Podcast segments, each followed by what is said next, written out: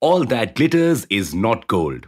This statement perfectly describes the state of our banking system in India.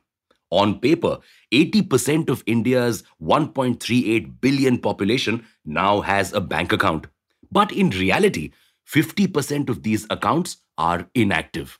Why? Welcome back to Revolution Read On, a daily podcast where we break down one story from the world of business and finance. Click on the subscribe button to never miss an update from us. Here's your story for today. If you're privileged enough to live in a tier 1 city, you'll find an abundance of banks around you. So much so that these bank branches have become popular landmarks. But the picture is much different in rural India. There's only one bank between every 12 villages. Yes, despite over 60% of our population residing in villages, there are no banks to be found. 17,000 villagers depend on only one bank, whereas there's one bank for every 4,700 people in urban areas. Result? Villagers often have to spend a lot of time and money to get access to their cash. A pilot program conducted in Jharkhand showed that it took villagers 96 hours to get access to the money directly deposited in their accounts and buy rice with it. No wonder a lot of these villagers have completely abandoned their bank accounts.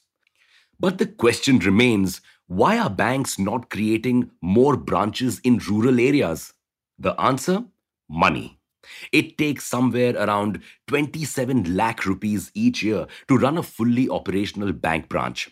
And many banks believe they can't get as much revenue from villages to justify this cost. Enter startups. Bank Genie, just like an actual genie, helps banks conjure up new branches in unbanked areas for just 150 US dollars, roughly 11,500 rupees. The Singapore based startup was formed after its Indian founder, Ram Sharma, struggled to find an ATM on a trip to India. We know what you're thinking. How can Bank Genie reduce the cost of opening a branch by so much? Simple. It just cuts down on all the extra expenses of bank equipment, multiple rooms, and multiple employees. Then, how does the bank run? On technology. The company, like many other neobanks and fintechs, has taken banking completely digital. So, a bank branch just needs a tablet, a card reader, and a small Bluetooth printer to allow basic banking and ATM services to people. Its tech is so powerful and affordable that it helped Sierra Leone Commercial Bank open 600 branches in just 90 days.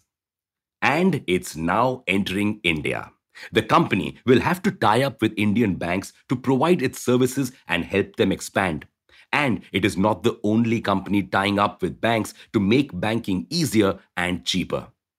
A neobank is a financial institution that has no physical presence. It only provides digital banking services. It doesn't really have a banking license of its own, but works under the banking license of its banking partners. Many such banks like FamPay, Jupiter, Open, and others have now entered the market. But don't banks have digital apps now? Why do we need neobanks? Well, bank apps are usually limited in scope. Neobanks are advanced. They allow you to open a bank account right from your phone. Some, like Jupiter, even allow you to integrate all your accounts into one space so you can keep track of how much money you have. Some neobanks also provide their technology to other banks for a subscription so that these banks can integrate their tech and develop an app. Because of the speed of use and ease of use, these neobanks have taken India by storm. But do customers trust these neobanks? After all, such online operations could be a scam. And conscious Indians could shy away from these institutions.